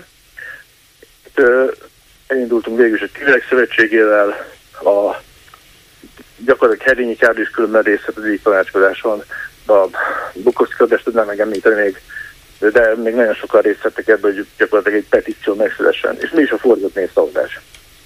Az első része, amit, amit tudni kell, hogy Magyarország az egy néphatalom. Most a minden nál ugye a, a minden hatalom úgymond a népé. Ez egy alaptörvénye le van írva, vagy a alkotmány, hogy melyik van most éppen. Most a, a, ugye a, a kétféleképpen gyakorol a nép. Az egyik az a közvetlenül a képviselők útján, és közvetlenül mondom útján. Másik a népszavazás közvetlenül, ami ugye olyan, mint a Royal Flush, egy sikeres népszavazás, kötelező érvényű az országgyűlésre nézve. Nos, és ami a lényeg ennek a fordít népszavazásnak az, hogy ezt a népszavazást, ez mi írnánk ki nem lenne időhöz kötve, időkorláthoz kötve, ö, gyakorlatilag a, a választási bizottságnak a, a elbírálása közve, kötve van egy nagyon munk, amit kiírunk. A előválasztás mintájára és le is tudjuk bonyolítani. És ami a lényeg az egész dolognak, az a legvégén az egyéni jognyilatkozat. A szavazat, a hát minden egyes ember ö, egyéni jognyilatkozatot tenne. Tehát azt jelenti, hogy elolvasta tudomásul vette minden pontjával, amit elolvasott, egyetért. És ez a lényeg az egész, hogy ezzel a, ö, feloldjuk azt a jogi korlátot gyakorlatilag, amit most a hatalom gyakorol. Mert itt minden egyes szavazó itt már egyéni jognyilatkozattal, és úgy áll szembe pártja, aki ezt támadni akarja, hogy abban az egyénnel áll szembe. Uh-huh. Na de tételezzük föl, hogy egy ilyen kezdeményezés sikeres, és akár egy millió ember is tesz egy ilyen egyéni jognyilatkozatot, bár ugye ebben a rendszerben, meg úgy általában is vannak ezzel kapcsolatban kétségeim, hiszen az emberek sokszor félnek attól, hogy bizonyos ügyek mellé kiálljanak, pláne névvel, címmel, és így tovább. De tegyük föl, egy millió ember azt mondaná, hogy én ezt vállalom. És az milyen kötelezettséggel járna a hatalom számára? Számára. Mitől lenne attól szabad a Balatonpart bejárása? Hát erről egy kicsit mások a mi felméréseink egyébként. Vannak, vannak nagyon jó kis kutatásaink erre vonatkozólag, tehát kutatások, és egyedül a Balaton esetében. Tehát azt úgy, úgy kell érteni, hogy például a tanárok esetében még nagyon szomorú dolog különben, kb. 20%-ot érintett meg, és 8% menne erre szavazni. Ez is, ez is egy, egy felmérésnek az eredménye volt. Most a Balaton esetében viszont egy, egy brutális szám van. Tehát itt 80 százalék aki elmenne erre szavazni. A megkérdezettek 80%-a. És a 95% 95% egyetért avval a mondattal, amit ha felolvasnék, tehát az első mondata a petíciónak, egyetértően azzal, hogy köztélű, szabadidős tevékenységre a Balaton teljes vízfeléte és annak part is állja, minimum 30 méter szélességben szabadon mindenki által ingyenesen hozzáférhető várjon. várjon. Ez az első mondat, ezzel a 95% egyetért. Ezt a petíciót miért nem bocsátják aláírásra, és akkor kiderülne rögtön, hogy az interneten keresztül hány százezer vagy hány millió ember volna hajlandó ezt támogatni.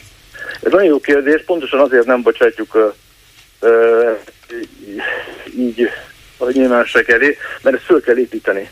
Tehát pontosan nem akarunk abba hibába esni, mint rengetegen, hogy bedobnak valamit a, egy, a csontot, és aztán elforgásodik. Ez, ez a Balaton esete, ez egy olyan dolog, ami, ami minden egyes emberben, aki ezt, ezt lemegy oda és látja, hogy mi történik ott, ez egyszerűen fölfor a vére.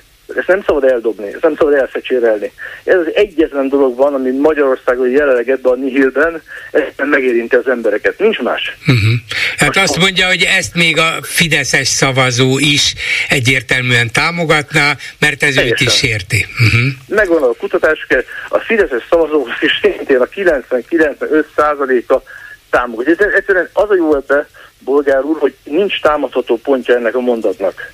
Mit mond, mit, mit, mondjon egy mondatot erre, ami, ami támadható.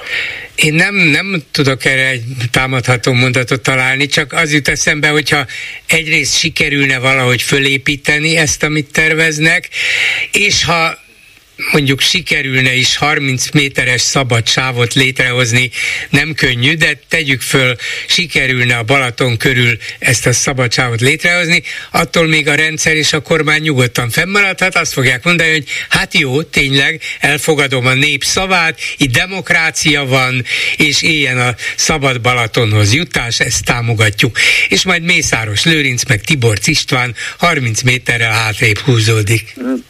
Ez, ez, ez a dolog sokkal messzerre mutat.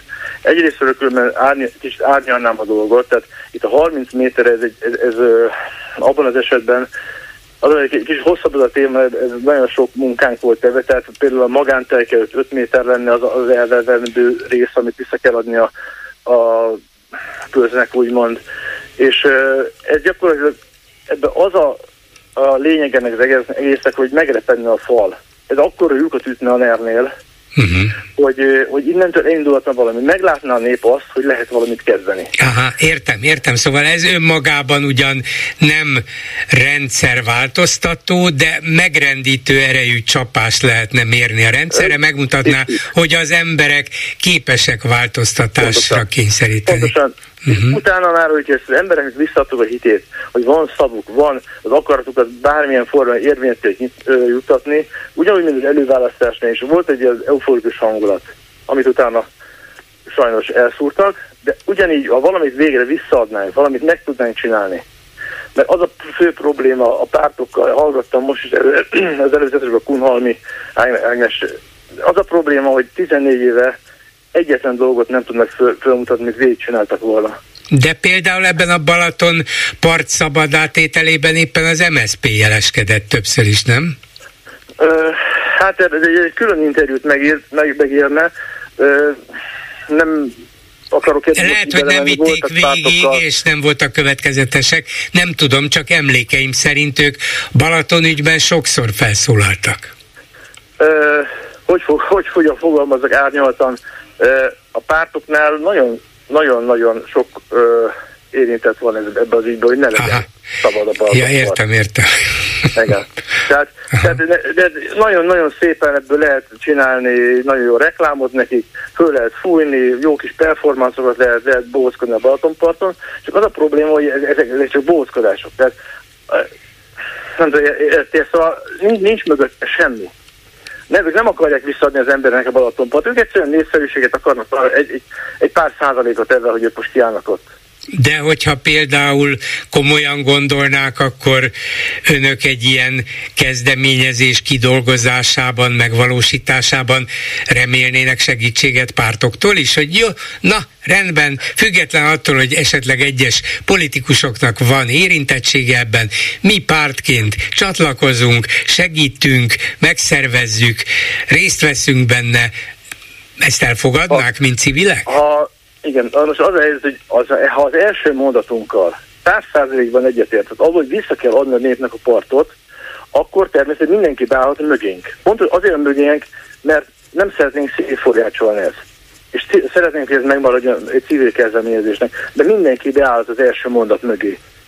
Mindenki. Mm-hmm. Mindenki szerette. A Fidesz is szerette várja, hogy azt, hogy azt mondja, hogy visszaadja a partot a, a népnek, akkor akkor ő, ő, ő Na most akkor annyit, értem, annyit mondjon meg, de hát ha Fidesz áll be, akkor ez nem a Fideszt fogja megrendíteni. Ö, hát, hogy mondjam, a Fidesz egyrészt, mert ez neki egy zászlós hajó gyakorlatilag a Balaton, itt a felosztások olyan mértéket öltöttek, de különben hadd had említsem meg azt is, hogy most fog összeállni majd egy nagy mondjuk így koalíció, az összes Balatonparti szervezőt megpróbáljuk egybegyűjteni. Mert itt a, a Nagy Tavak Szövetségtől, a Balaton, a nők a Balatonától kezdve a Bukoszkandástól, a Herényi különben ő is részt vett, ahogy mondtam, meg, meg, meg akik, akik ebben részt megpróbáljuk egy kalap alá egész társágot, és együtt megindulni ezzel. Uh-huh. És akkor, ha, ha sikerül összehozni őket, akkor hova indulnak? Mi lesz az első lépés, vagy az első úti cél? Az első úti cél az, hogy fölépítsünk egy olyan, olyan magot, ahol ez irány, a, az, úgymond az irányító központot. Ez majd lesznek gyűjtések is, természetesen menjen pénz nélkül nem megy ez. Utána föl fogunk standokra állítani, elviszük ezt a legkisebb településre, a legkisebb helyekre is. Civil kezdeményezésként a lakosságot fel fogjuk kérni. Különben a szabad csoportnál, hogyha múltkor volt egy ilyen felkérés, nagyon sokan jelentkeznek, kis standokkal kiállnának, kiállnának és ö, ö, hirdetnék a, az igét. Ö, gyakorlatilag az első nagy lépés különben, amit még nem mondtam el, gyakorlatilag az, hogy ezekkel a a 21. században a tér, a, a, a grund, az a Facebook, vagy esetlegesen egyéb ilyen ö, internetes csatornák. Tehát itt kell összegyűlnünk. Összegyűlt egy olyan kritikus tömeg, ugyanúgy, hogy láttuk az, a, a olimpiánál is, és egyéb kezdeményezéseknél is, utána a hatalom meg fog hátrálni. Tehát amikor, amikor látja, látja a hatalom azt, hogy összegyűlt egy olyan tömegbe, akiknek 500 ezer ember, ott elgondolkodik. Egy millió embernél meghátrál, mert meg fog hátrálni. Hát akkor sok sikert kívánok hozzá. Ha, Köszönöm. Igen, ha, mondja. Nagyon szeretném mondani, és van, van ennek egy olyan pontja is, hogy ha esetleg megcsináljuk a népszavazást, és sikeres lesz a népszavazás, és hatalom mégis azt mondja, hogy nem, ezt nem fogjuk teljesíteni, akkor szembe fogja magát találni azzal a mondjuk, hogy optimistán, hogy egy-két-három millió emberrel, aki hajlandó lesz kijönni a Balatonpartra, és érvényt szerezni. Uh-huh. Tehát ezt nem fogja viszont megkockáztatni. Még, még csak rossz, és még rosszabb választ tud erre adni. Igen, értem. Köszönöm szépen, és még egyszer sok sikert. Viszont hallásra! Köszönöm szépen, viszont hallásra. Közben megjegyzem, hogy 386 forint fölé emelkedett az euró árfolyama, úgyhogy érdekes változások vannak, nem tudom, hogy mi lehet ennek a hátterében, de olyan szép csendesen stabilizálódni látszott az elmúlt hónapokban a forint, most valami valahol valami történt. Meglátjuk, hol lesz a vége. Egy hallgató a vonalban, jó estét kívánok! Jó estét kívánok! Mindenek előtt azt szeretném mondani, hogy az előttem szólóval nem csak, hogy egyetértek, hanem végtelenül tisztelem az ilyen embereket. Ők azok, akik nem vesztik el a hitüket, hanem, hanem küzdenek, harcolnak, még akkor is, hogyha úgy őszintén megmondva, én úgy nem látom ennek a, a győzedelmes végét, de legalább csinálnak valamit. Hát igen, an, anélkül nem megy. Anélkül nem megy, nem így megy. van, nem megy, nem megy, és az ilyen emberek bár lennének két millióan, és akkor, és akkor valami történne. Bolgár úr, én megint csak történelemre tekintenék vissza, ha megengedi, mindig Európában valami nagy robbanásnak kellett lennie ahhoz, most a, csak a 20. századra gondolok, hogy történjen valami. Ugye gondoljunk a Thatcher féle bányásztrájkokra, Thatcher időszak alatt történő bány, megtörtént bányásztrájkokra. Megváltoztatta Britannia politikáját. Lassan, de megváltoztatta. Gondoljunk a párizsi nagy tüntetésre 68-ban. Megváltoztatta a gondolkozását az európai embereknek. És most mi van Németországban? Most olvasom újra 60, bocsánat, 50 egy nehány év után Mellének a hivatásom a halált. Borzasztóan hasonlít, persze nem ugyanaz, nem analóg, de a németek most megmozdultak, két irányba mozdultak, akkor is két irányba mozdultak, és mi lett a vége? Ö, és ennek sem tudjuk, hogy mi lesz a vége, mert, mert itt százezrek mozdulnak, több százezrek mozdulnak Németország. És gondoljunk Lengyelországra. Tehát tulajdonképpen megint ott vagyunk Európában, hogy, hogy valami, valami nagyon-nagyon-nagyon olyan, mint egy nagy vulkán, hogy morog, morog, emelkedik a föld, és valami olyan érzése van az embernek, hogy egyszer, egyszer ez kitör. És én ennek egyetlen egy iniciáló, nem egyetlen egy, de az egyik fő iniciáló okát a, a migrációban látom. Hát megindult egy hatalmas nagy népvándorlás. Nem lehet megállítani. Én Afrikában jártam akkor, amikor napokig kellett várni egy európai telefonra, egy telefonhívásra. Aztán jártam akkor, amikor már csak órákat kellett várni. És végül jártam akkor, amikor hát a hendit fölvette az ember is telefonál. És őrült változások történtek, terjedtek a hírek, terjedtek a különböző mendemondák és, és az igazak, és az emberek megindultak soha nem tudunk ennek véget vetni. Hát igen, a... valószínűleg ebben önnek igaza van, de ha, ha megpróbálna a világ, mondjuk a fejlett világ, a migráció célpontjai valamilyen rendet teremteni ebben, megszüntetni nem tudja, ez nyilvánvaló.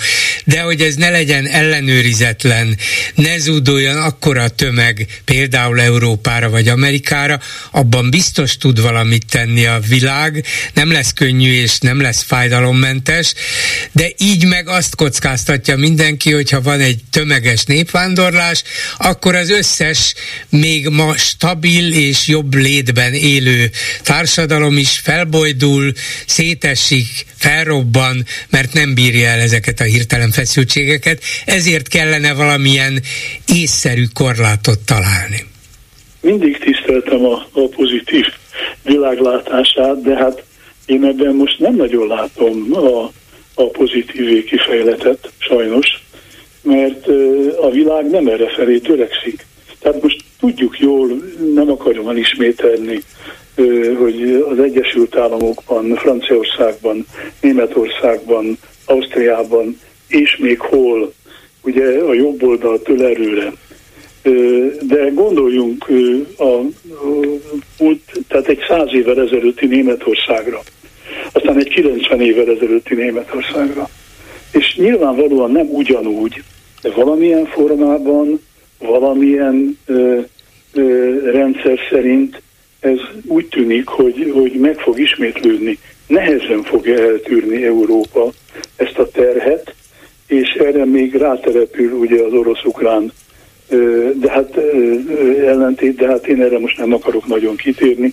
Lényeg az, hogy, hogy én nem látom pozitívan ezt a, ezt a hát, folyamatot. Ha, ha azt gondolja, hogy én pozitívan látom, akkor sajnos téved, mert én sem látom pozitívan. Na jó, csak mindig de, drukkol, hát, hát persze, igen, igen. Mindannyian drukkolunk. De, de azért azt nem tartom lehetetlennek, hogy a, mondjuk maradjunk Európánál, hogy az Európai Unió vagy az európai országok több erőt és több ötletet tudnak fordítani és bevetni annak érdekében, hogy ezt a hatalmas méretű migrációt legalább korlátok, keretek közé szorítsák, mert azt szerintem már senki, még az európai szélső jobboldali politikusok sem képzelik, hogy ez megállítható. Nem, ez biztos, fehér Európa, mint olyan, ez, ez biztos, hogy megszűnt. Ez, ez bizonyos részei megszűnt. Igen, és meg is fog szűnni, ez nyilvánvaló, Igen. és ez nem is tragédia, hát Istenem, persze mi fehérek vagyunk, úgy gondoltuk, hogy ez a természetes, aztán láttuk, hogy más emberek is élnek a világban, sőt, ezek az emberek már itt is élnek velünk. Nyilván fenntarthatatlan, Igen, de nem, nem, nem mindegy, hogy mennyire gyorsan. Alapja. Igen, de nem hát mindegy, emberek, hogy... Mondja csak. Az emberek meglehetősen egyoldalúan kulturálódnak és szocializálódnak. Persze. Tehát amíg mondjuk 30-40 évvel ezelőtt másképp kerültek ki egy, egy középiskolából, ma egészen másképp, nem csak Magyarországon, Európában is. Tehát egészen másképp gondolkoznak, és ez a gondolkozási változás, ez, ez bizony-bizony rányomja a bélyegét a mai nagy politikára is. Gondoljunk csak a választásokra, az újonnan jöttek választási szándékaira. De hát nem akarom én ezt túlbeszélni. Megenged még egy gondolatot? Persze.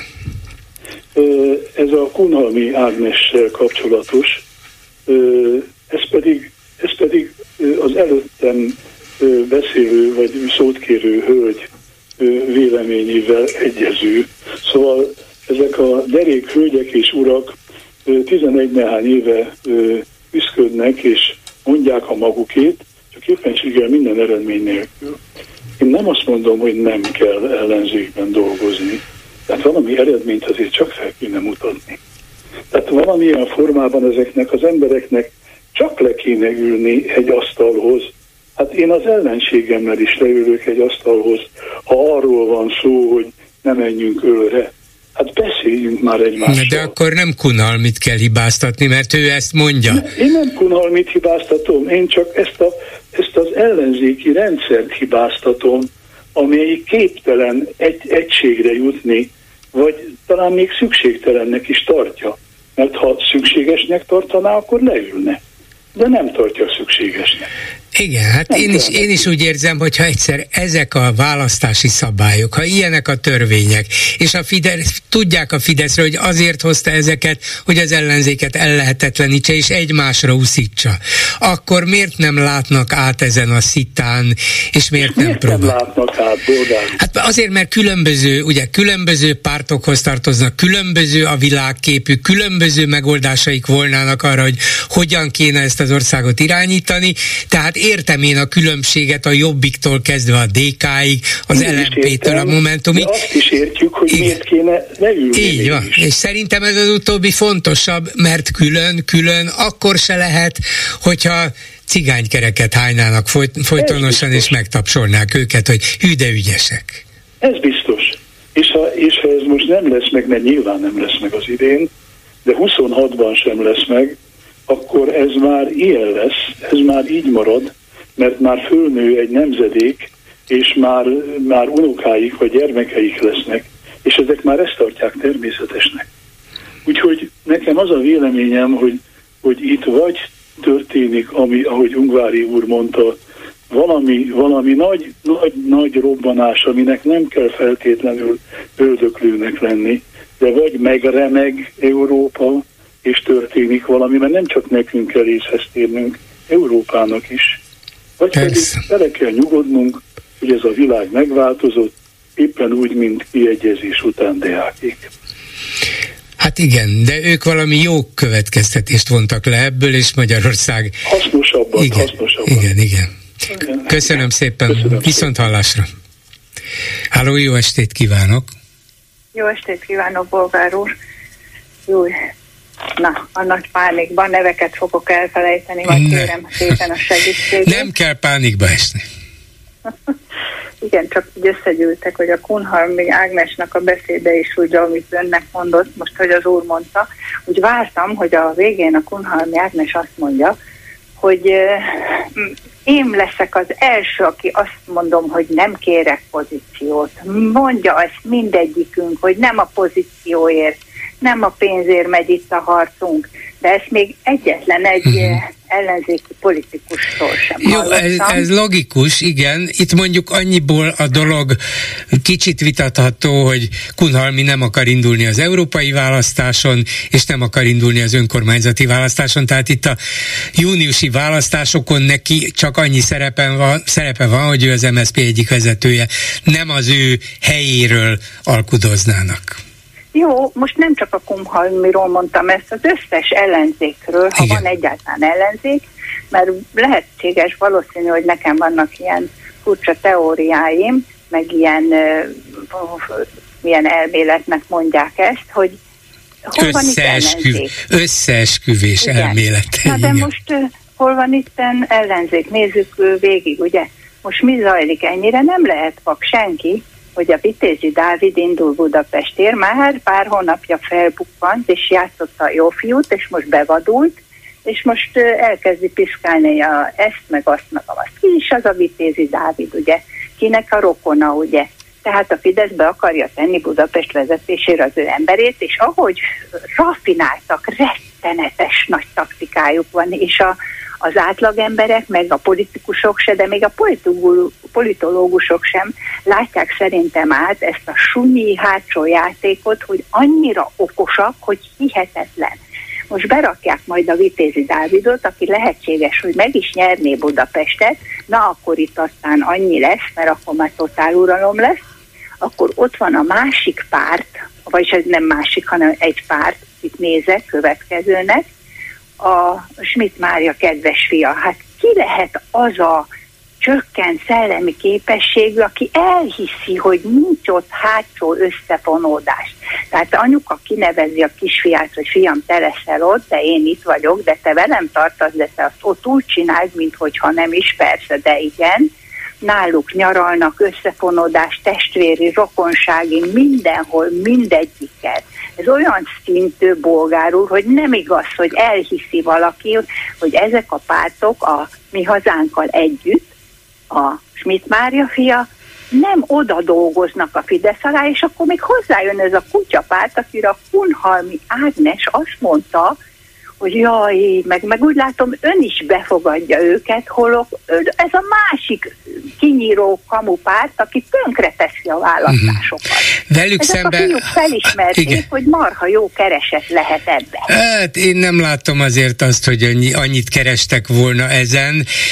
Van bennük valami ilyen kihívó, kicsit mindenkit megcsipkedő, vagy mindenkit egy picit talán le is néző attitűd és viselkedés, hogy megmutatjuk ennek a sok korrupt politikusnak, hogy lehet ezt másképp is, és amit én elsősorban javukra írok, hogy nagyon szellemesek tudnak lenni, és évek óta tudtak lenni, de mindig azt hányom a szemükre, amikor beszélek velük, hogy meg kéne most már mondani, hogy mit akarnak csinálni, most már párt, most már sokan komolyan veszik őket, jó, okos, ügyes, szorgalmas fiúk, lányok, rendben, mit akarnak csinálni az országgal, mert ha ezt nem mondják meg, akkor valóban félrevezetnek mindenkit de bolgár úr, én szerintem egy politikai választáson, vagy egy ország vezetésében nem a humorra van szükség, meg a jófejűségre, meg menjenek be a kabaréba, és ott adják elő magukat.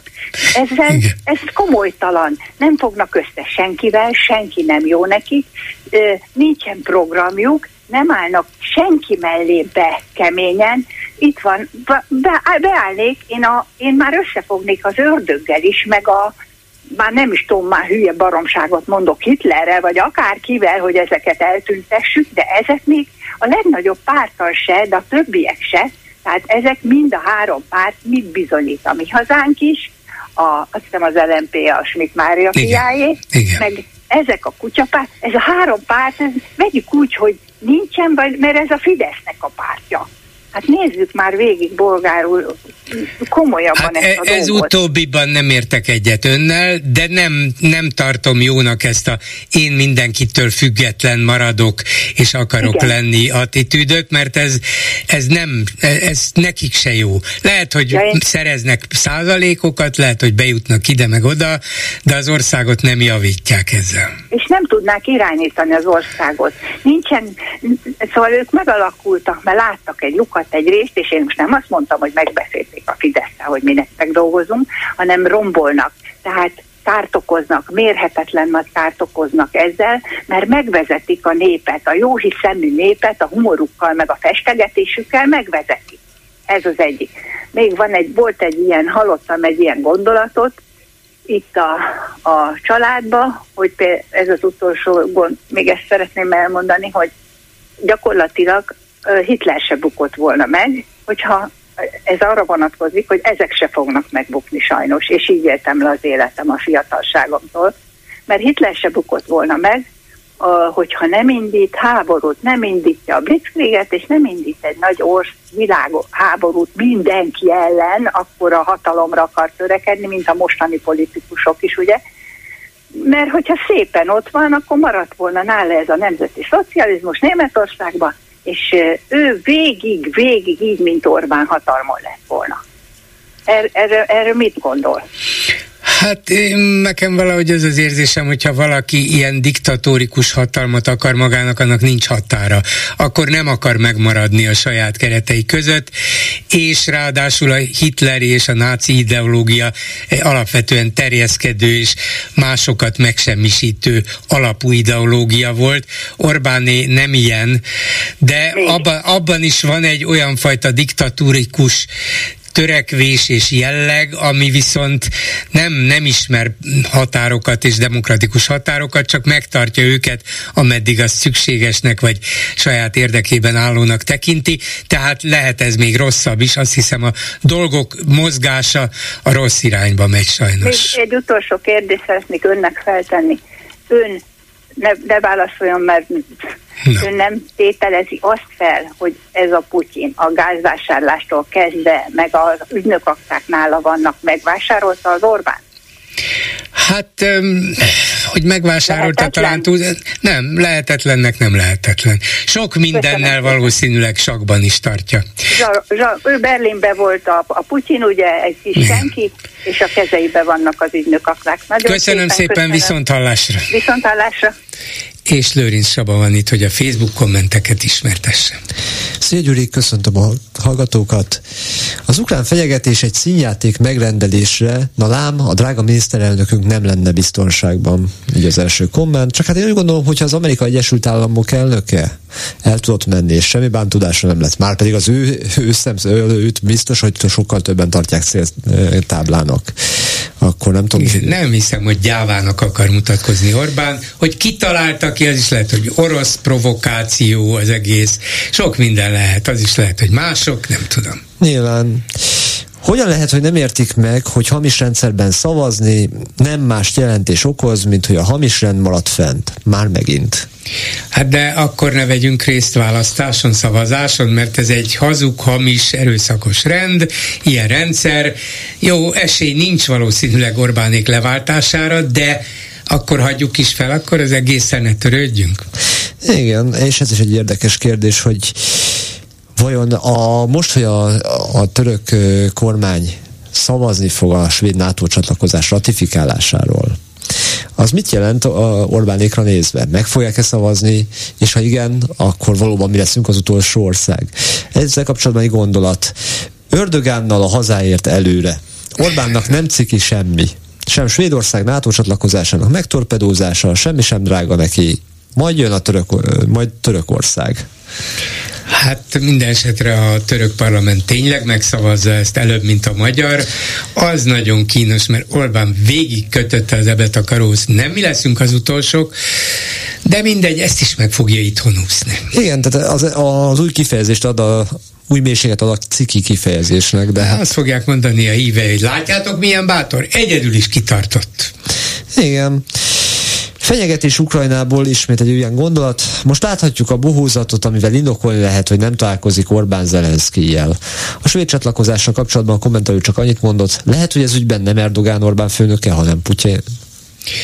Hát ez is lehet. Köszönöm szépen, ezzel a megbeszéljük mai műsora véget ért. Készítésében közreműködött Král Kevin, Lőrinc Csaba, Erdei Tünde Lehocki Miriam és Kemény Dániel. Bolgár Györgyöt hallották, viszont hallásra holnap. Most pedig jön az Esti Gyors. Esti Gyors, a hírek háttere. Robert Fico nagyvonalú. A szlovák miniszterelnök a minap kifejtette, hogy az orosz-ukrán háború ügyében kompromisszum kell, ez pedig az ő meglátása szerint az, hogy Ukrajna mondjon le jelentős területekről, mint a Krím, Donbass vagy Luhansk. Ennyire egyértelműen még talán Orbán Viktor sem mutatott irányt egy szuverén ország területi integritásának felszámolásához. Ficó más kontójára gáláns természetesen saját országában ennek a töredékére sem lenne hajlandó. Soha nem engedne például a Benes dekrétumok ügyében, ami kollektív bűnösnek bélyegzett magyarokat és németeket, tömegek tragédiáját okozva a mai napig ellehetetlenítve a kárpótlást. Az ukránok azt üzenték neki, nem lehet kompromisszumot kötni a területi integritásról sem Ukrajnában, sem Szlovákiában, sem bármelyik másik országban. Most, hogy ebben a témában láthatóan nagy az egyetértés Orbán és Ficó között, esetleg a magyar miniszterelnök kihasználhatná a kínálkozó lehetőséget, megkérhetné barátját, hogy ilyen könnyedséggel engedje el Dél-Szlovákiát. De minimum a csalóköz és a bodrok köz térjen vissza Magyarországhoz, tudnám sorolni a településeket, ahol többségében magyarok laknak. Ez ilyen egyszerű, nem? Köztünk még háború sincs, békében, barátságban leboltolhatnánk a dolgot. Orbán Viktor bár nem beszél róla nyíltan, de nyilván az lenne életművén a korona, ha országgyarapítónként vonulhatna be a történelembe. Arra sem kell várnia, hogy Moszkvából csatolják vissza Kárpátalját. Szóval egy próbát megér. Kárpát Iván vagyok, ez az Esti Gyors, a hírek után kezdünk. Esti Gyors, a hírek háttere.